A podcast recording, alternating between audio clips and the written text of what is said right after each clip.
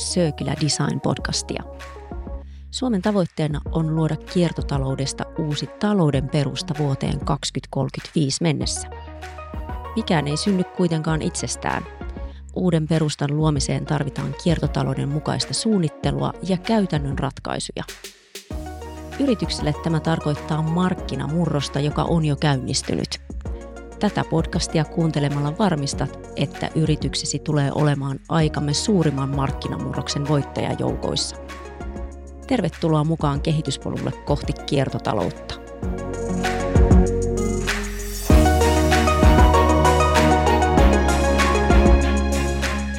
Mitä uusia kiertotalousmahdollisuuksia yrityksenne arvoketjussa piilee, vaikkapa kestävien raaka-aineiden, palvelumallien teollisten symbioosien tai datatalouden kautta.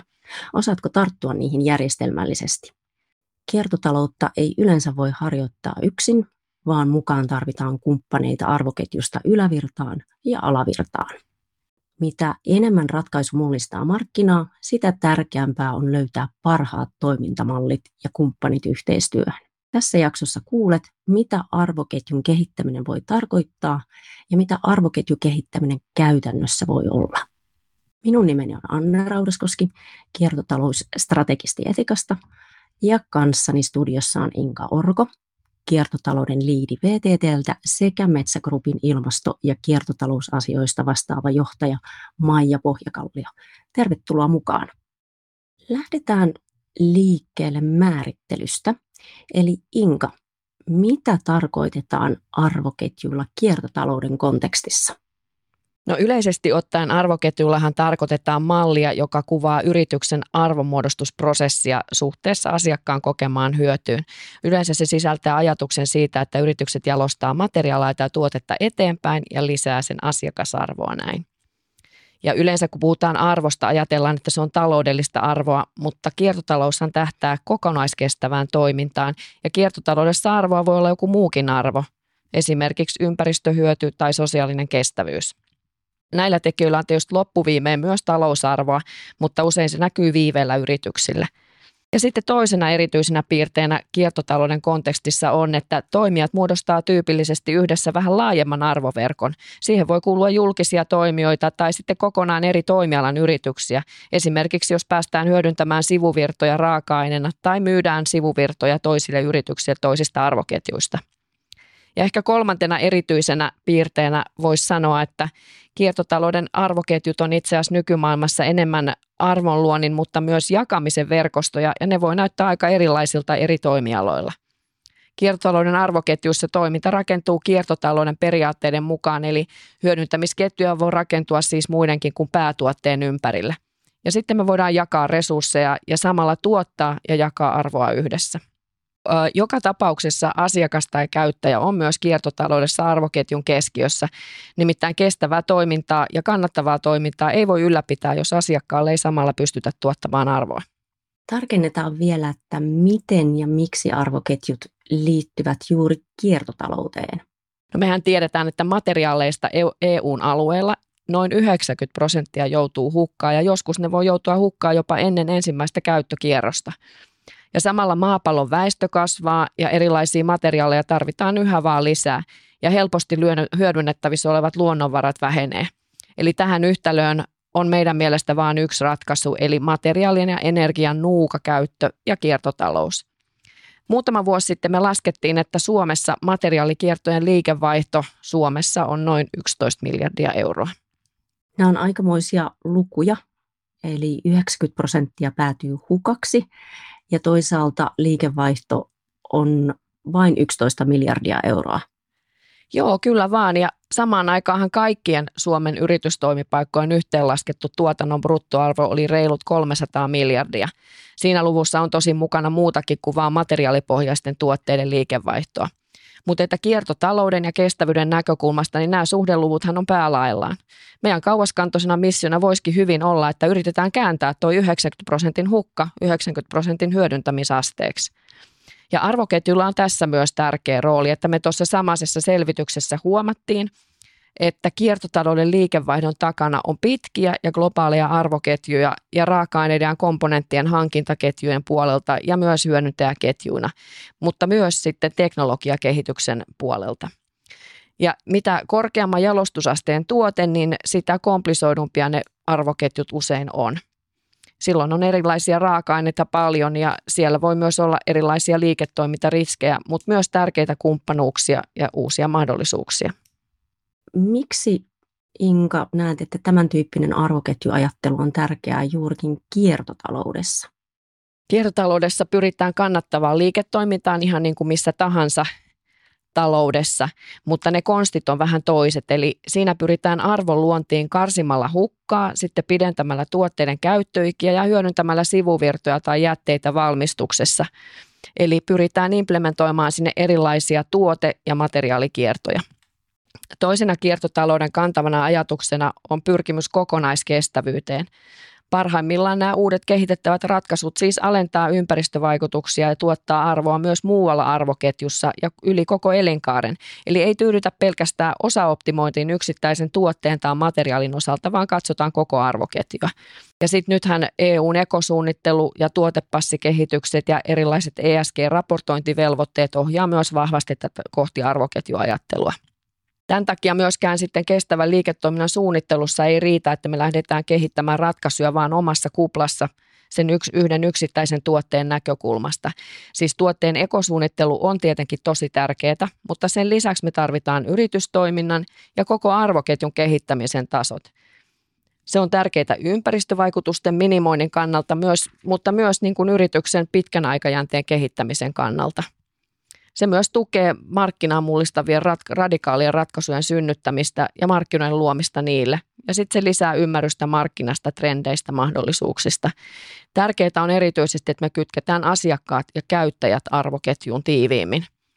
Se voi tuoda lisää ymmärrystä ja ihan uusia liiketoimintamahdollisuuksia ja kestävämpiä ratkaisuja.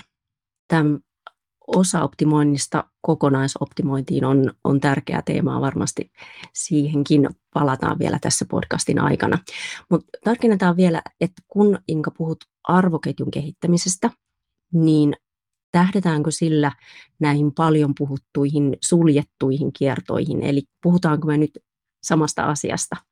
No joo, kyllä, että kiertojen sulkeminen on yksi mahdollisuus kohti kestäviä arvoketjuja. Muitakin tapoja edistää kestäviä arvoketjuja on, eli mehän puhutaan myös niin sanotusti kiertojen kaventamisesta, eli lean-ajattelu on juuri tätä kiertojen hidastamisesta, joka sitten voi olla esimerkiksi käyttöjän pidentämistä sinne tuotepäähän.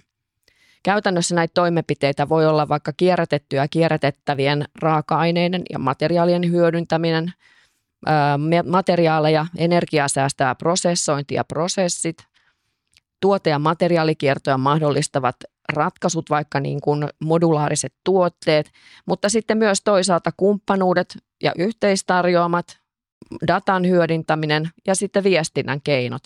Ja uudenlaisilla liiketoimintamalleilla, niin kuin vaikka pantit tai palvelullistaminen tai jakamistalouden erilaiset konstit, niin niillä on myös iso rooli. Näitä kannattaa peilata siihen, että miten ne tuottaa arvoketjun ympäristö- ja taloushyötyä ja sitten asiakasarvoa. Kun mietitään tätä nyky, nykyhetkeä, niin miksi näet, että tämä arvoketjukehittäminen on juuri nyt ajankohtaista yrityksille? Arvoketjut on nyt muutoksessa ja tähän kannattaa reagoida etunojassa. Osa näistä muutoksista tulee väistämättä sääntelyn kautta, niin kuin esimerkiksi nyt on tullut niin sanottu subkertakäyttöisten muovituotteiden rajoitukset tai sitten akkudirektiivissä on tiettyjä kierrätysmateriaalin käyttövelvoitteita ja nämä ohjaa sitten vaihtoehtoisiin materiaaliratkaisuihin, mutta myös kumppanuuksiin. Ja keväällä he esiteltiin myös ekodesign-direktiiviehdotus ja se tuo esimerkiksi elektroniikkatuotteiden latureille tiettyjä yhteensopivuusvaatimuksia. Näiden toteuttamiseen tarvitaan kyllä yhteisiä sopimuksia ja koko, koko arvoketjun läpi tapahtuvaa kehittämistä. Osa muutoksista tulee sitten sen lisäksi teknologiakehityksen ja globaalien ilmiöiden ja markkinavaatimusten kautta, esimerkiksi kuluttajakysynnän ja trendien kautta. Teknologiapuolelta vaikka IoT ja digitalisaatiokehitys mahdollistaa nyt ihan uudella tavalla vaikka alustapohjaisia uusia ratkaisuja palvelullistamista, vaikka niin kuin esimerkkinä autojen yhteiskäyttöpalvelut. Ja tämän tyyppiset ratkaisut tulee mullistamaan arvoketjuja. Kuluttajat on myös entistä enemmän kiinnostuneita tuotteen alkuperästä ja kestävyydestä, ja nyt on paljon aloitteita tuotepassikehitykseen, johon tarvitaan sitten koko arvoketju mukaan. Ja sitten pakko tietysti tähän maailman aikaan on mainita nämä toimitus- ja huoltovarmuusasiat, eli omien arvoketjujen ymmärtäminen kyllä auttaa myös riskinhallinnassa sen lisäksi, että verkoston kautta saadaan pidempää näkymää, eli vähän niin kuin pitkät päälle, ja saadaan reaktiokykyä ja sitten nousee niitä uuden liiketoiminnan mahdollisuuksia. Ja varsinkin viimeiset pari-kolme vuotta on, on tuonut tämän toimitus- ja huoltovarmuusasian ihan, ihan uuteen valoon ja nostanut uudelle ikään kuin tärkeysasteelle. Mutta hei, otetaan Maija Pohjakallio nyt mukaan keskusteluun. Maija, olet ollut vaikuttamassa sekä toimialajärjestössä, tutkimuksessa, PK-yrityksessä ja nyt isossa biomateriaaleja tuottavassa yrityksessä rakentamassa kiertotalouden tuotteita. Miten sä näet, minkälainen rooli arvoketju kehittämisellä on? Kuten Inka tästä hyvin totesi, niin, niin kukaanhan ei pysty kiertotaloutta kehittämään yksin. Eli, eli kiertotalouden ihan ytimessähän on se, että me optimoidaan aine, energia, data, arvovirrat kokonaisuutena, eikä vain yhden toimijan yrityksen näkökulmasta, vaan sen koko arvoketjusysteemin näkökulmasta. Ja, ja kyse on myös niin kuin yrityksissä aika paljon niin kuin näkökulman muutoksesta. Että käännetään katsetta niin kuin pidemmälle. Tuo oli hyvä vertaus, tuo panna pitkät päälle pidemmälle ja, ja, ja sitten niin kuin, totta kai se oma toiminta on siinä niin kuin tärkeässä asemassa, mutta, mutta entistä enemmän mietitään, mitä voidaan tehdä yhdessä ja, ja mikä on niin kuin sen oman yrityksen vaikutus siinä arvoketjussa ja miten ne arvoketjun muut toimijat vaikuttaa sitten siihen omaan yritykseen.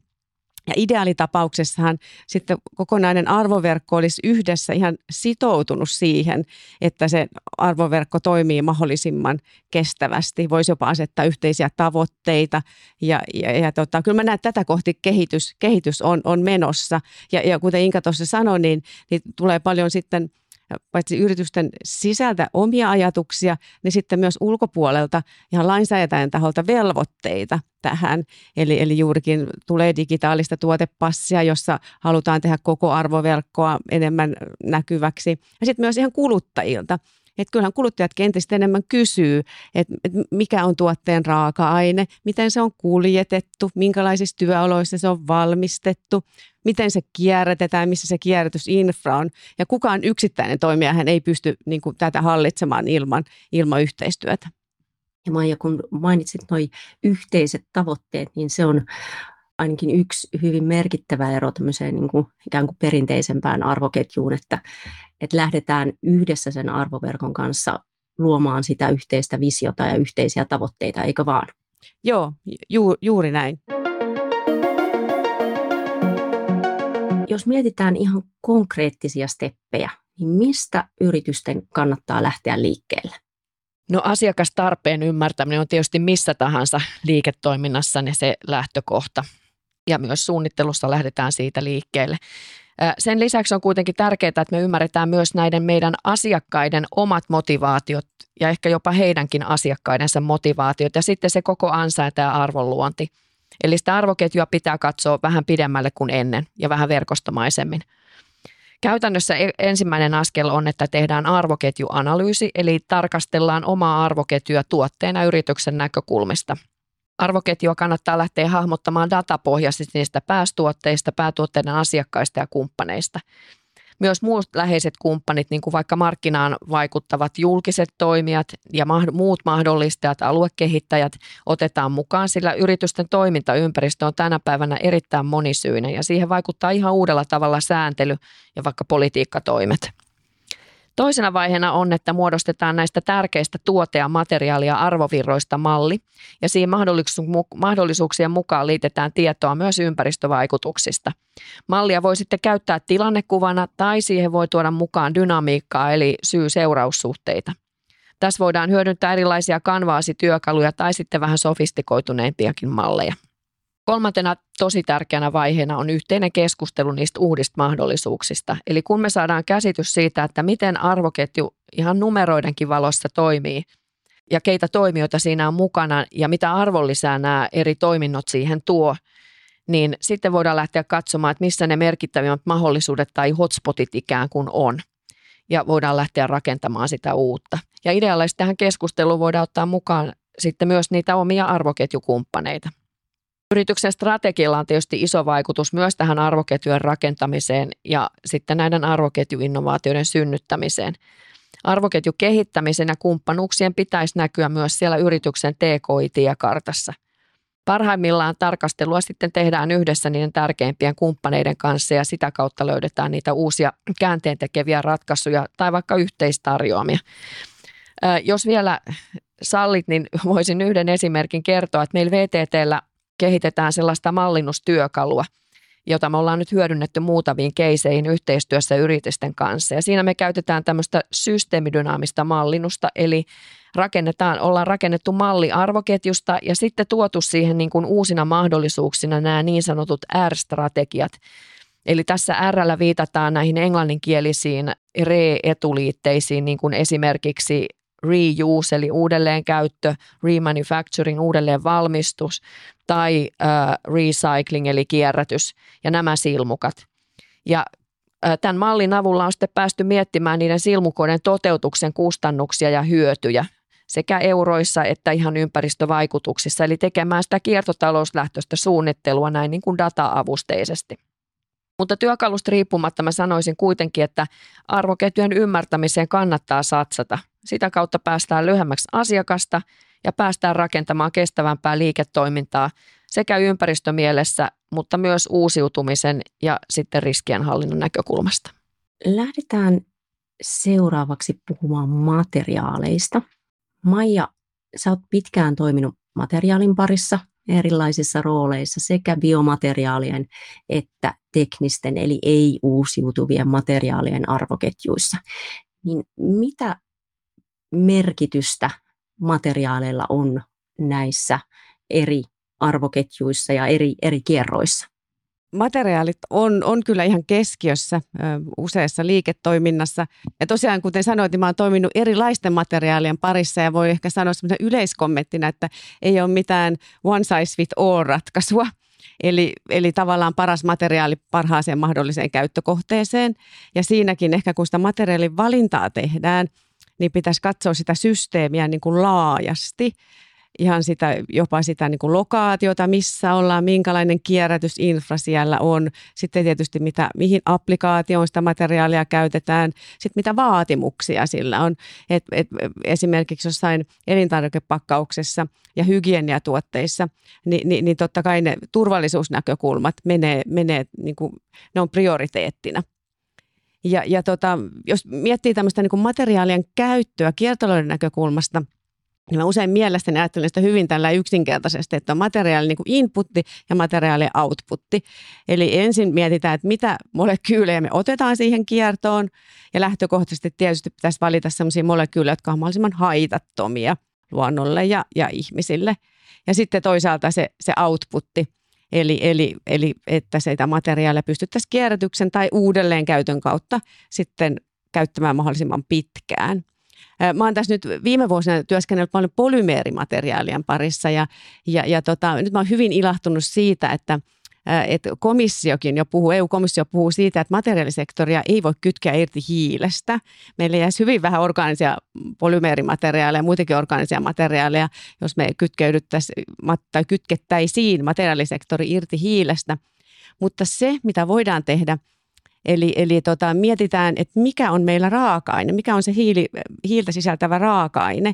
Ja meidän pitäisi pyrkiä vähentämään niin kuin neitseellisen fossiilisen raaka-aineen käyttöä ja sen sijaan käyttää tämmöisiä kestävämpiä hiilenlähteitä, kuten esimerkiksi biopohjainen hiili, sitten CO2 napattu hiili tai sitten kierrätetty fossiilinen hiili. Eli tämä input-output tavallaan ö, kehikko sopii mun mielestä aika moneen. Sillä pystyy, niin kun usein materiaalivirrathan on hirveän monimutkaisia, niin pystyy tavallaan, tai mä itse usein niin järjestelen asioita, niin päästäni tämmöisen niin hyvin yksinkertaisen jotenkin ö, mallin, mallin kautta.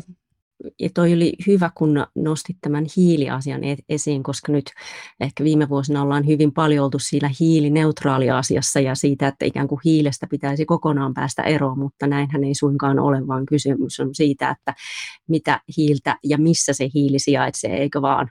Joo, ju, juurikin näin, että, että tota, meitä ihmisiäkään ei olisi, jos hiiliatomia ei tällä maapallolla olisi, niin, niin tota, Joo, mutta se on minusta hyvä siinä yhdessä komission poliisifailissa puhutaankin tämmöisestä kestävistä hiilen kierroista, sustainable carbon cycles, ja se on mun mielestä niin kuin erittäin hyvä. Ja se myös kytkee mun mielestä hyvin yhteen sitten niin kuin materiaalikiertoja ja energiakiertoja. Et se näkökulma ehkä, mitä kaipaisin enemmän tähän kiertotalouskeskusteluun ja myös siihen poliittisen keskustelun lainsäädäntöön on tavallaan, että tiedostettaisiin sitä aine-energiavirtojen yhteys ja riippuvaisuus toisistaan. Ja ne on molemmat osa niin kuin kiertotaloutta. Inka, haluaisitko lisätä tähän jotain? Mä olisin halunnut kysyä sinulta Maija, että näetkö, että tämä muuttaa nyt arvoketjuja myös tämä tämmöinen ajattelu? Joo, näen. Että kyllä mun mielestä selvästi nyt, nyt nähdään, että esimerkiksi niin kuin eri tavalla esimerkiksi kemian sektori on lähtenyt katsomaan niin sitä raaka-ainepohjaansa. Sanotaan, että itse työskentelen nyt metsäsektorilla, niin, niin meillähän raaka-ainepohjasta jo tällä hetkellä suuri osa tulee sieltä niin kuin biogeenisestä hiilestä. Mutta, mutta tota, ihan eri tavalla nyt monet esimerkiksi kemian yritykset katsoo sitä raaka-ainepohjaansa ja miten saisi niin kuin enemmän lisättyä kiertettyä raaka-ainetta, toisaalta biopohjasta ja myös tietysti sitten tulee tämä hiilidioksidin talteenotto ja käyttö – joka tulee tulevaisuudessa olemaan todella mielenkiintoinen juttu. Eli miten me saadaan se CO2 C sieltä sitten niin kuin käyttöön, joka tavallaan muuttaa tätä ajattelua. Tähän astihan hiilidioksidi on ollut semmoinen, me ollaan aina puhuttu siitä, että siitä pitäisi päästä vähän niin kuin eroon ja, ja, ja, ja toki näin onkin energiantuotannossa, mutta, mutta nyt tavallaan niin kuin yksi tapa hillitä tätä ilmastonmuutosta voi tavallaan tarjota uusia mahdollisuuksia sitten sinne, että me saadaankin tämmöinen uusi kestävä hiilen lähde. Ja nehän on varmasti myös uuden liiketoiminnan mahdollisuuksia, eikö totta? Kyllä, joo, ja sinne tulee täysin uudenlaisia arvoketjuja, ja siellä sitten tulee juuri tämä niin kuin, myös sektoreiden välinen niin kuin, yhteistyö tulee tosi keskeiseksi, mikä on, on tietysti kiertotalouden kannalta tosi hyvä asia. No Maija, miten nämä materiaalivalinnat ja, ja materiaalikiertojen tehostaminen, niin miten sä näet, että ne ohjaa tätä arvon luontia arvoketjussa? Mitä pitäisi ottaa huomioon? No tuossa jo mainitsinkin, että, että tämä, niin kuin nämä keskinäisriippuvuudet on mun mielestä se on niin kuin tosi vaikea asia.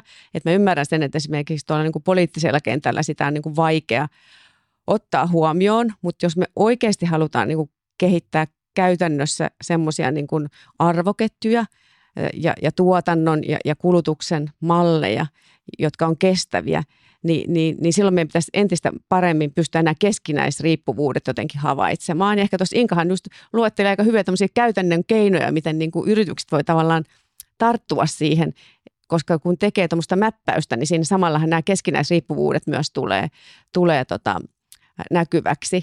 Mutta mut se ehkä, mikä äh, mua vähän huolettaa, on se, että mäkin olen ollut useissa keskusteluissa, joissa on niin teoreettisella tasolla puhuttu, että voiko olla kiertotalouden mukaista toimintaa, jos käytän sivuvirran energiaksi tai jätteen energiaksi.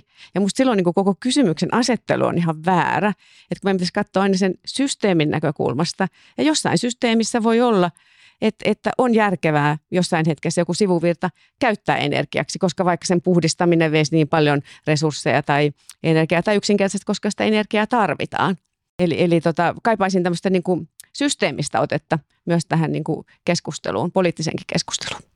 Mehän tiedetään, että ikiliikkuja on mahdoton ja samalla tiedetään, että täysin suljettuja kiertoja ei, ei varmaankaan voi olla olemassa. Eli meillä aina syntyy tiettyä hukkaa, kun me prosessoidaan tai käytetään materiaaleja. Että varmasti tämä on niinku niitä realiteetteja, mitkä pitää ottaa huomioon. Että olen samaa mieltä tuosta, mitä sanoit. Joo, kyllä, ju- juuri näin. Me voidaan luoda, ihmisethän me ollaan aika hyviä nyt keksimään niin kuin erilaisia lainsäädäntöjuttuja, tämmöisiä ihmisen kehittämiä laskutapoja ja malleja ja lakeja, mutta me ei voida muuttaa tiettyjä luonnonlakeja. Termodynamiikan lait ei muutu.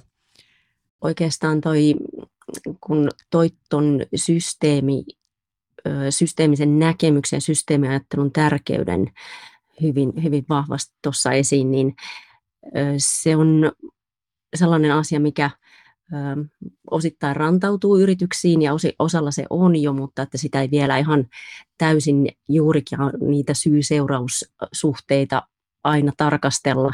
Ja sitten toinen tärkeä pointti, minkä nostit tuossa esiin, mikä myöskin saattaa helposti jäädä sinne katveeseen, niin on nimenomaan se mm, ikään kuin räätälöinti aina kulloisissakin olosuhteissa. Et niin kuin tuossa alussa sanoit, että ei ole semmoista niin kuin reseptiikkaa, joka on ikään kuin kaikille sellaisenaan käytettävissä, että yksi, kaksi, kolme teen näin aina paikasta ja olosuhteista riippumatta, vaan että täytyy pystyä siihen niin kuin systeemiseen näkemykseen sen kulloisenkin olosuhteiden ja parametrien ja, ja ikään kuin sen paikan ikään kuin antamilla ehdoilla.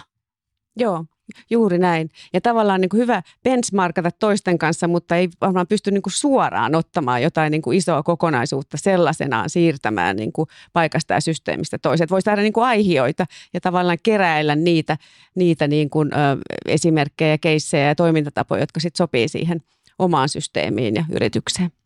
Mietitään vielä jotain hyviä käytännön toteutusesimerkkejä arvoketjukehittämisestä. Olisiko sulla jakaa, Maija, muutama, muutama tällainen keissi? Joo, mä voisin nostaa materiaalien ö, kierroista ja sitten tavallaan suunnittelun merkityksestä kiertotaloudessa. Eli, eli tota, meillä on esimerkiksi Metsäboard, joka on Metsägrupin ö, liiketoiminta-alue, joka, jonka päätuote on, on kartongi tietysti pakkausratkaisuihin. Niin heillä on tuolla Äänekoskella tämmöinen Excellence Center toiminut muutaman vuoden. Ja Excellence Centerin osaamiskeskus, niin, niin se on tämmöinen hubi, johon, johon kutsutaan workshoppiin sitten Metsäboardin asiakkaita. Ja sitten yhdessä asiakkaiden kanssa kehitetään, suunnitellaan se pakkausratkaisu niin kuin alusta lähtien kiertotalouden mukaiseksi. Ja siellä workshopissa on sitten mukana Metsäboardin erilaisia asiantuntijoita, materiaaliasiantuntijoita, R&D-ihmisiä – kestävän kehityksen ihmisiä, että voidaan yhdistää siihen suunnittelu jo vaiheeseen vaikka jo LCA-laskentaa. Ja, ja mikä tosi hienoa, niin siellä on tämmöiset aivan super high-tech simulointilaitteet, jotka on tämmöisen Dassault Technologyin tekemiä. Dassault Technology tekee muun muassa myös tuonne lentokoneteollisuuteen simulointilaitteita, eli tämän tason laitteet. Ja tätä simulointia, kun käytetään hyväksi siinä suunnitteluvaiheessa – niin tavallaan päästään tarkempiin tuloksiin ja tietysti saavutetaan sustisyötyä, että ei me sitä materiaalia tarvitse käyttää siinä suunnitteluvaiheessa. Ja näiden workshopien tuloksena on suuntunut niin kuin monenlaisia tosi mielenkiintoisia pakkausratkaisuja. Tietysti tässä on myös tämä inhimillinen puoli. Meitä uskon aina, kun tulee ihmisiä vähän eri lähtökohdista yhteen, ihan fyysisestikin, no korona-aikana virtuaalisesti, mutta joka tapauksessa – niin, niin tota, äh, siinähän niin kuin aivot kääntyy vähän eri asentoon. Ja esimerkiksi tämmöinen äh, Golf Coat on suunnitellut tässä, tässä Metsäboardin ähm, Excellence Centerissä golfpalloille semmoisen pakkauksen, joka on tehty kartongista, jotta sitten voidaan se on sen, sillä tavalla suunniteltu, että sitten kun se on äh, toimittanut funktionsa äh, golfpallojen pakkauksena, niin se voi toimia hyönteishotellina – ja, ja, ja wow. hyö, me tiedetään, että, että hyönteiset on tosi tärkeät biodiversiteetille. Eli tavallaan niin kuin pidennetään sen raaka-aineen ja, ja sen, sen tota, pakkauksen käyttöikää sitten kun se toimii hyönteishotellina. Ja tässä ehkä tämmöinen juuri esimerkki vähän ehkä semmoisesta mitä mä sanoisin, luovasta ratkaisusta. Että ehkä heti ensimmäisen ei tulisi mieleen, että no sen jälkeen kun olen tämän pakkauksen käyttänyt pakkauksena, niin, niin käytän sen hyönteis, hyönteishotellina. Toinen esimerkki siitä, mitä voidaan pidentää isojen, isojen materiaalivolyymien käyttöaikaa, on siirrettävät rakennukset. Et esimerkiksi tuolla Tukholmassa niin siellä oli tämmöinen väliaikainen kauppahalli, ja, ja tota, se ensin toimi kauppahallina, ja, ja sitten sen jälkeen se oli toiminut kauppahallina, niin se siirrettiin 500 kilometriä Tukholmasta sitten äm, toiselle paikkakunnalle, jossa se toimii padelhallina. Ja, ja, ja tota, oli puu, tässä oli käytetty esimerkiksi Metsävuudin tämmöisiä puupohjaisia paneeleja, ja jo alusta pitäen, kun sitä suunniteltiin sitä kauppahallia, niin se oli suunniteltu niin, että se on siirrettävä ja että sitä voi käyttää muunakin kuin sitten kauppahallina. Tässä oli tämmöinen rakennusajan toimija kuin Wallenstam Ruotsista, mutta tosiaan useita toimijoita tarvittiin tässäkin siihen yhteistyöhön, että se rakentaja, sitten suunnittelija, sitten tosiaan meiltä Metsä Wood, joka toimittu näitä näitä LVL-kertotuotteita siihen ja, ja, ja varmaan oli mukana kunnan toimijoita ja muita. Mutta miettikää, mitkä materiaalisäästöt saattaisi, jos meillä enenevästi olisi niinku siirrettäviä rakennuksia, vähän niin kuin leikotaloja. Ei se nyt ole ihan näin helppoa käytännössä, mutta ehkä mielikuvan. Ja oikeastaan tuossa tulee hyvin esille jälleen kerran se systeemiajattelun tärkeys, mutta myös se, että, että tavallaan niin kuin lähdetään heti jo alusta saakka tarkastelemaan sitä kokonaisuutta, useita elinkaaria, monta käyttötarkoitusta. Ihan niin kuin luonnossakin on nämä luonnon omat, omat ekosysteemit ja, ja materiaalit ja ikään kuin tuottaa hyvin monenlaisia palveluita, niillä on monta käyttötarkoitusta, ne kiertää loputtomasti siellä kiertokulussa. Ne oli, hienosti tuli esille nämä eri periaatteet tuossa noissa sun esimerkkeissä. Hyvä. Mm, mennään eteenpäin. Me ollaan nyt puhuttu arvon kehittämisestä ja arvon jakamisesta arvoketjuissa. Me ollaan puhuttu systeemiajattelusta, me ollaan puhuttu suunnittelun tärkeydestä ja, ja tota, ö, kumppaneiden tärkeydestä. Ja tämä yhteistoiminta ja ekosysteemi, niin se on ollut hyvin vahvasti esillä myöskin erilaisilla kiertotalousfoorumeilla. Ja Outi Luukko, hyvin tota, tunnettu tekstiilisektorin ja kiertotalouden uranuurtaja. Ja hän toimii tekstiilimateriaalin kierrätysyrityksen Resterin hallituksen puheenjohtajana ja on, on pitkän linjan nainen ja on ollut muun muassa jo aikaisemmassa vaiheessa, kun tätä konseptia kehitettiin Business Finlandin telaketjuhankkeessa, ne oli siellä myöskin vahvasti, vahvasti kehittämistiimissä mukana. Eli kuunnellaan seuraavaksi, että mitä Outi kommentoi yhteiskehittämisen merkityksestä. Tekstiiliteollisuudessa haetaan kokonaan uudenlaista kaistaa. Ollaan läpikäymässä systeemistä muutosta. Tämä ei kuitenkaan tapahdu sattumalta, vaan vaatii tosi paljon työtä kaikilta osapuolilta. Arvoketjujen rakentaminen ja niiden kanssa yhteen pelaaminen tässä muutoksessa on tärkeää ja ihan välttämätöntä. Ilman sitä ei tekstiilialan malli pysty vaadittuun muutokseen. Muutosprosessissa tulee huomioida ennen kaikkea tekstiilialan monimuotoisuus. Kankaiden, vaatteiden ja asusteiden lisäksi ovat tekniset tekstiilit kokonaan oman sarkansa, jotka edustaa myös mittavaa tuotantomäärää vuosittain. Jokainen tuotesektori toimii lisäksi vähän omin periaatteen ja reunavaatimuksi kun mietitään sitten kiertotalouden keinoin tapahtuvaa materiaalien hyödyntämistä, tulee huomioida eri lopputuotteisiin liittyvät raaka-ainespesifikaatiot ja esimerkiksi mahdollisesti tarvittavat sertifioinnit. Tuoteturvallisuus on kaikkein tärkeintä tunnistaa, eikä siitä voida livetä piiruakaan. Siirtyminen neitsellisten materiaalien käytöstä uusiopuudun käyttöön ei tarkoita eikä saa tarkoittaa kompromissia laadun suhteen. No, materiaalien säilyminen kierrossa on meille kaikkein tärkein tavoite ja sitä kohti olemme onneksi tukevasti matkalla. Hyötynäkökulmia on lukuisia, mutta ehkä ensimmäisenä sanoisin kansallisen kilpailuodun kasvattaminen. Ja tietenkin materiaalitalouden sopeuttaminen tulevaisuuden kasvaviin materiaalitarpeisiin. No, mitkä ovat näitä hyviä käytäntöjä on erittäin hyvä ja toisaalta laaja kysymys. Liiketoiminnan näkökulmasta ei liene niinkään paljon uusia käytäntöjä. Bisneskiertotalouden parissa toimii samoin lainalaisuuksiin kuin muutkin liiketoiminnat. Pitää pystyä toimimaan liiketaloudellisesti kannattavasti, partnerina tuomaan lisäarvoa prosessiin ja ymmärtää palvelun merkitys. Käytännön tasolla ehkä yksilöidys on kuitenkin, että pitää hyväksyä, että emme elä vielä valmissa maailmassa. Jokainen onnistuminen vie eteenpäin. Peipistepeistä saadaan loikkavaihde päälle oikeiden kumppaneiden kanssa. Siitähän tässä on kysymys arvoketjujen parissa tässä on siinä onnellisessa asemassa, että saa tehdä työtä, jolla on merkitystä ja toisaalta oppia joka päivä uutta. Mitä ajatuksia teille tuli Outin kommenttipuheenvuorosta? Aloitetaan Inkasta. Juu, tota, samoilla linjoilla laatuasia on todella tärkeä, että mehän ei varmasti voida siellä asiakasrajapinnassa niin tehdä kompromisseja esimerkiksi sen tuotteen, että se täyttää sen asiakkaan vaatimukset sille käytettävyydelle – niin siitä varmasti täytyy pitää kiinni.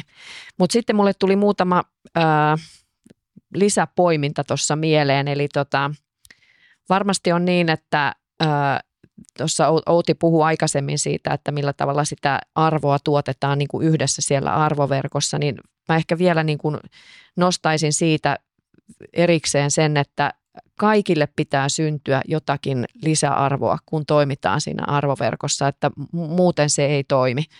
Eli voidaan tietysti käynnistellä näitä verkostoja ja saadaankin ihan varmasti hy- hyvää mieltä ja hyvää tuulta kaikille aikaiseksi siinä, siinä tota yhteistoiminnassa, mutta et sitten pidemmän päälle niin se toiminta ei, ei, se ei voi jatkua, jos ei siitä löydy kaikille jotakin sellaista omaa lisäarvoa. Ja se onkin se varmasti se, tuossa Outi mainitsi, että se vaatii paljon työtä, niin näin se varmasti juuri on, että – että se ei varmasti löydy ihan kertaheitolla eikä ensimmäisenä, että sitä voi joutua pivotoimaan aika monta kierrosta, mutta että mä uskon, että se, jotta me päästään oikeasti tekemään tätä kiertolan transformaatiota, niin se on varmasti sen väärti. Sitten mulle tuli mieleen nämä inertiakysymykset, että tietysti kun puhutaan niin kuin vaikkapa vanhoista vahvoista toimialoista, niin siellä on paljon semmoisia investointeja, joita on tehty aikaisemmin ja varmasti niin kuin on käy, käytännön mahdottomuus niitä yksi, kaksi ryhtyä uusimaan johonkin aivan toisenlaiseen niin kuin asentoon. Eli meidän täytyy niin kuin pieni sellainen inertia hyväksyä ja miettiä myös se polku, että miten sieltä niin kuin yhteistyöstä päästään sitä koko arvoketjua muuttamaan niin, että kaikilla kuitenkin säilyy siellä toiminnan edellytykset. Ja tietysti voi olla, että jotkut toiminnot ehkä sitten ei enää ole jatkossa, niitä ei ehkä tarvitakaan ja ne korvautuu jollain muillakin toimijoilla, että se voi, voi käydä myös näin tämä arvoketjun ää, transformaatio. Ja sitten kolmantena ehkä mietin tuossa, että toimialoilla voi myös olla aika erilaisia käytänteitä. Et joskus kun me rakennetaan näitä kiertotalouden arvoverkkoja, niin voi olla, että rakentamisen puolella on vaikka toisenlainen tapa toimia kuin sitten vaikka jossakin muussa arvoketjussa, vaikkapa jossain kaivannaisteollisuudessa, jonka sivuvirtoja voitaisiin sitten hyödyntää vaikka rake- maarakentamiseen. Että sitten täytyy ottaa sekin huomioon, että kun tuodaan, niin rakennetaan näitä ihan uudestaan tai u- uudenlaisia näitä arvoketjuja, niin voi olla, että kaikki käytänteet ei ole ihan samanlaisia. Sekin varmasti vaatii työtä ja semmoista ymmärrystä. Tämmöisiä ajatuksia. Hyvä, kiitos. Entä Maija? No mä itse asiassa jatkan tuohon, mitä Inka sanoi tuossa lopuksi että, että erilaisilla ja eri kokoisilla yrityksillä voi olla hyvin erilaisia tapoja toimia. Ja, ja se on tavallaan luonnollisesti, koska vaikka hirveän eri kokoiset yritykset, niin esimerkiksi prosessien tarkkuus pitää olla aika erilainen. Ja, ja meillä esimerkiksi Metsägrupista, niin me halutaan tehdä yhteistyötä startuppien kanssa, mutta me ollaan perustettu sit sitä varten ihan oma innovaatioyhtiö, Metsä Spring, joka niin pystyy toimimaan startuppien kanssa ja, ja se on rakennettu sillä tavalla, että se niin kuin toimii startuppien tahdissa, koska muutenhan voi olla, että, että jo ihan se rytmisyys ja, ja päätöksenteon nopeus versus hitaus on hyvin, hyvin tota erilainen. Mutta sitten tästä, tästä puheenvuorosta, to, todella mielenkiintoinen puheenvuoro. Mulle jäi erityisesti mieleen tämä niin kuin resurssointi ja, ja nostaisin siitä ehkä nimenomaan tämän niin kuin inhimillisen puolen. Eli, eli, eli tota, mä jotenkin näen, että, että viime kädessä semmoinen niin kuin, luottamuksen synnyttäminen ja semmoinen niin ihan uudenlaisten arvoketjujen synnyttäminen, niin siinä vaaditaan myös niin kuin luottamusta ihmisten tasolla. Ja, ja se tarkoittaa myös sitä, että, että täytyy nähdä se, niin kuin se yhteistyön rakentaminen, että se on niin kuin osa sitä työtä, että se on niin kuin ylimääräistä ja, ja tavallaan niin kuin resurssoida, että siihen menee sitä niin kuin työaikaa ja, ja että se on niin kuin tärkeää työaikaa. Ja, ja tavallaan myös sitten aina ei heti löydy ne sopivat kumppanit, että se on vähän semmoista niin kuin hakemista ja sietää sitä epävarmuutta ja sitä, että sitten se sieltä niin kuin kirkastuu se itselle niin kuin sopiva yhteistyöalusta ja, ja, ja tämän tyylinen. Ja, ja toinen asia, tämmöinen teknologisempi alue, asia, mitä mietin näistä arvokert- arvoverkoista, että joskus semmoinen arvoverkko voi ulottua niin kuin hirveän niin kuin laajalle alueelle maantieteellisesti – ja joskus tavallaan sit voi olla kyse, että ollaan niin kuin vaikka samalla teollisuussaitilla. Nostan nyt esimerkiksi meidän tota biotuotetehtaan tuolla Äänekoskella, jossa niin kuin sellu on se päävirta, mutta se on rakennettu tämmöisellä niin kuin ekosysteemiperiaatteella, eli, eli sitten toivotaan, että, että, että tota, saadaan mahdollisimman paljon kumppaneita sit hyödyntää niitä sivuvirtoja. Eli tavallaan me isona yrityksenä tarjotaan tämmöinen niin yhteistyöalusta, johon sitten niin kuin voi toivottavasti entistä enemmän myös niin kuin pieniä yrityksiä kiinnittyä ja päästä niin kuin mukaan siihen ekosysteemiin, jo, jolloin tavallaan sitten puhutaan tämmöisestä teollisesta symbioosista ja siinä tapahtuvista äh, synergioista. Juuri näin. Ja toi epävarmuuden sietäminen ja ehkä sen niin kuin laajemman riskinoton lisäksi tuli myös itselle tuosta Outin puheenvuorosta ja myöskin palvelun merkitys. Mä haluaisin kysyä tästä teiltä lisää, mutta Inka halusit lisätä vielä jotain tähän, ole hyvä. Kiitos Maija, tuossa oli hyviä pointteja tuossa ja mä itse vielä ehkä sit nostaisin tämän yhden asian, mihin kyllä vähän aikaisemminkin jo viitattiin, eli se niin kuin yhteisen näkymän tärkeys. Eli tämmöinen arvoverkko ei voi edetä siinä polullaan, jos ei sitä yhteistä näkemystä ja visiota jollain tavalla muodosteta. Ja sehän on hyvin työlästä. Siinä niin kuin jokainen joutuu varmasti jossakin asiassa tekemään kompromisseja ja jotenkin ajattelemaan sitä yhteistä hyvää sen omansa lisäksi. Eli tota, mutta se on todella tärkeää, koska muuten, muuten ei päästä eteenpäin ja sitten, että miten sen yhteistyön oikeasti saa käyntiin ja miten se luottamus lähtee rakentumaan, niin se mun kokemuksen mukaan niin tarvitaan käytännön toimia. Että kahvittelun lisäksi pitää saada sinne niitä aitoja yhteistyön todellisen tekemisen polkuja. Juuri näin, että ajatusten vaihto on siinä alkuvaiheessa tärkeää, mutta sitten pitää mahdollisimman nopeasti saada jotain yhteisiä tavoitteita. Mä vielä haluaisin nopeasti palata tuohon Outin esiin nostamaan palvelun merkitykseen. Että mikä teidän näkemys on, että miksi se kiertotalouden arvoketjuissa on niin tärkeää ymmärtää palvelun merkitys? Mitä, mitä ajatuksia se teille tuottaa, tämä Outin kommentti?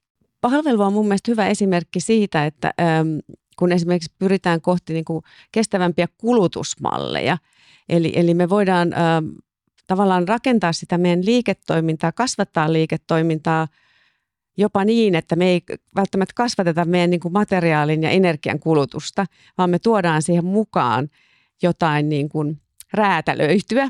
On se sitten vaikkapa sustisdataa, hiilijalanjälkidataa, tarjotaan sitä palveluna, tai sitten hän se voi olla – palvelua vaikka yhdessä asiakkaan kanssa suunnitteluun, tai sitten miksei ihan uudenlaista niin kuin hinnoittelumallia, eli ei myydäkään sitä materiaalia enää niin kuin kilo- tai, tai volyymiperusteisesti, vaan myydään vaikka maalia sillä perusteella, että kuinka monta neliömetriä seinää sillä pystyy maalaamaan.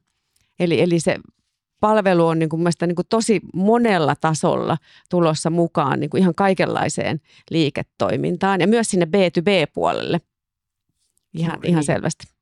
Joo, eli ei pelkästään B2C, vaan koskee kaikkia yrityksiä palvelun merkityksen ymmärtäminen ja ikään kuin sen palveluajatus, tota, konseptin laajentaminen, eikö vaan? Joo, ju, juuri näin. Mitä Inka, sä oot mieltä? No mä oon tismalleen samaa mieltä ja näinhän se on, että palvelullistaminen on yksi tapa kytkeä meidän talouskasvu irti siitä materiaalin kulutuksesta. Mutta sitten mä vielä nostaisin tämän vaikeustason yhtä kerrosta ylemmäs ja sanoisin näin, että – ne yhteistarjoamat, niin ne voi olla sitten vielä niin kuin seuraava tapa viedä tätä ajattelua eteenpäin. Eli siinähän me ajatellaan näin, että yksi yritys ei hallitse kaikkea, eikä kaikki kuulu yhden yrityksen ikään kuin liiketoimintaan.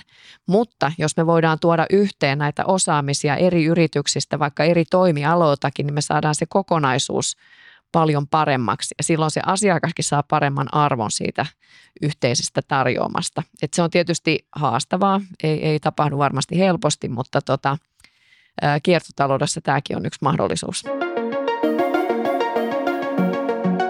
Hei, puhutaan vielä lopuksi Suomen nykytilanteesta. Eli siitä, että mä väitän nyt, että meillä ei vielä ihan valtavasti ole tällaisia kiertotalouden mukaisia arvoketjuja. Niin mikä teidän näkemys on, että mitä meiltä puuttuu, mitä tarvitaan lisää? No yksi semmoinen, ähm, mikä, mikä on mun mielestä selkeä puute, että, että meiltä puuttuu niin kuin hyvät kiertotalouden mittarit – et me mitataan aika paljon niin kuin yksittäisten ainevirtojen ö, kierrätysastetta ja toisaalta sitten yksittäisissä ainevirroissa kierrätysraaka-aineen osuutta, jolloin tavallaan sitten vähän taas häviää tämä kiertotalouden idea niin kuin optimoida tämä virtojen kokonaisuus. Eli, eli tota, jollain lailla, tämä, on haastava niin kuin tehtävä, että miten me saadaan sellaiset systeemiset toimivat niin kuin mittarit, Mut, mutta se on mun mielestä semmoinen puute, koska kyllähän sitä saa mitä mittaa, että ni, niinhän se on ja niiden mittareiden perusteella asetetaan tavoitteet ja muuta. Eli nämä, nämä niin kuin mittareiden kehittäminen, näen, että se, se veisi tätä kehitystä, vauhdittaisi huomattavasti kyllä, kyllä eteenpäin. Meidän pitäisi mun mielestä saada myös kokonaisymmärrys erityisesti aluetasolla näistä materiaalivilloista, että se on usein se relevantti taso, kun halutaan käytännössä tehdä vaikkapa resurssien yhteistä jakamista tai sitten toisten resurssien niin kuin hyödyntämistä sivuvirtojen puolelta. Eli, eli se kokonaisymmärrys aluetasolla näistä materiaalivirroista olisi minusta todella tärkeää näiden arvoketjujen käynnistämiseksi. Mutta sitten toinen asia vähän näin niin kuin täältä mm, tois, toiselta niin kuin sanoit, niin täältä ihmisläheisemmältä puolelta, niin voisi olla tämmöinen asia kuin avoimuus. Eli mä näkisin, että meillä varmasti niin kuin, tietysti osa tiedosta on sellaista, mitä ei voikaan – jakaa, mutta iso osa uskoisin on sellaista, minkä kyllä voisi jakaa, jos, jos uskaltaisimme sen ensin tehdä vaikka jossakin meidän ekosysteemiporukassa ja sen jälkeen katsoa, mitä hyötyjä siitä saadaan ja sitten ehkä avata sitä enemmänkin. Että semmoinen niin avoimuus voisi olla yksi tapa, että me saataisiin näitä kiertotalouden mukaisia arvoketjuja käynnistettyä enemmän. Joo, tuo on kyllä tosi tärkeä pointti ja siinä tavallaan myös voisi lähteä siitä niin kuin sektorien välisestä yhteistyöstä. Eli tavallaan yritykset, jotka ei niin kuin sillä tavalla kilpailijoita keskenään, voisivat jakaa sitä vähän erityyppistä dataa keskenään. Kyllä, juuri näin. Hyvä. Me ollaan tulossa tämän podcast-jakson loppuun, eli olemme keskustelleet kiertotalouden arvoketjuista ja siitä, miten niitä tulisi kehittää. Mutta summaroidaan vielä, että mikä on teidän pääviesti yritysjohdolle, eli tämmöinen tiivis ja napakka toimintakehotus teiltä molemmilta. Kiitos. Aloitetaan Maijasta. Ihan ykkösasia on, on että tota, kiertotalous on mukana siellä yrityksen liiketoimintastrategiassa. Eli se ei ole vaan äh, tavallaan joku äh, tietyn pienemmän kestävän kehityksen porukan niin kuin yhdessä kehittämä asia, vaan että se on siellä niin kuin liiketoiminnan ytimessä. Ja, ja sitten kyllä ylimmän johdon niin kuin sitoutuminen, asennoituminen, ihan jopa se, miten he viestii kiertotalousasioista, niin sillä on valtava merkitys ihan siihen koko niin kuin, yritykseen. Ja sitten kolmantena mä nostaisin tämän niin kuin resurssoinnin – ja sen, että tämä vaatii vähän uudenlaista resurssointia, niin kuin tuossa just keskusteltiin, että ihan se yhteistyön rakentaminen vaatii resurssointia ja, ja, ja sitä voi olla niin kuin vaikeaa, niin kuin yrityksissä on tapana kuitenkin, että jotenkin niin kuin ennakoidaan, miten paljon menee työaikaa mihinkin ja tehdään niin kuin prosesseja ja projekteja, niin, niin tämän tyylistä niin kuin resurssointia niin se voi kyllä haastavaa, koska ei ole tavallaan niitä ennakkokokemuksia ehkä siitä niin kuin tämän tyyppisen yhteistyön rakentamisesta ja, ja, ja paljonko se sitten vie aikaa. Ja, ja tota, joo, mutta nämä, nämä mä ehkä tota, nostaisin, nostaisin tässä nyt päällimmäisenä esiin. Hyvä. Eli uteliaisuutta ja, ja tota, aikaresurssin varaamista uuden arvoketjun kehittämiselle. Joo, ja sitten se, että se strategisesti, siellä liiketoiminnan strategiassa on kiertotalous mukana. Juuri näin. Inka. No mä ajattelisin näin, että yritysten on fiksua ja mun mielestä jopa välttämätöntä miettiä sitä arvonluontia yhdessä niiden arvoketjukumppaneiden kanssa. Eli kestävyyshaasteet on isoja haasteita, niiden ratkomiseen vaan kerta kaikkiaan tarvitaan pitkäjänteistä ja sitten monialasta osaamista, joskus poikkisektoraalisia ratkaisuja. Ja näitähän yritykset ei yleensä kykene yksin rakentamaan. Eli se arvoketju tarvitaan mukaan ja siihen tarvitaan usein uudenlaisia toimijoita. Arvoketjukehittämisen ei tarvitse kuitenkaan olla satunnaista tai sitten ihan yksittäisten projektien varassa, vaan sitä kannattaa tehdä järjestelmällisesti ja kannattaa linkittää yrityksen suunnitteluprosesseihin ja TKI-tiekarttoihin. Tänäänhän me keskusteltiin erityisesti kahdesta eri kiertotalouden rakennuselementistä, eli materiaalivalinnoista ja sitten tästä yhteistoiminnasta, ja että miten ne näkyy siellä kiertotalouden arvoketjuissa. Mutta sitten muita mahdollisia elementtejä on esimerkiksi kiertotalouden liiketoimintamallit, datan hyödyntäminen, energian materiaalitehokkaat suljetummat kierrot ja niin edelleen. Ja jos mä vielä saan yhden summeerauslauseen sanoa, niin mä sanoisin niin kuin kehotuksena, että tunne arvoketjusi ota arvoketjukehittäminen järjestelmälliseksi osaksi yrityksen kehittämistä. Se tuo sitten kriittistä massaa ja uudistaa liiketoimintaa kestävästi kiertotalouteen. Kiitos Maija, kiitos Inka. Ja seuraavassa jaksossa puhutaan kemikaaliturvallisuudesta kiertotalouden mukaisissa tuotteissa, eli pysythän kuulolla. Kiitos. Kiitos.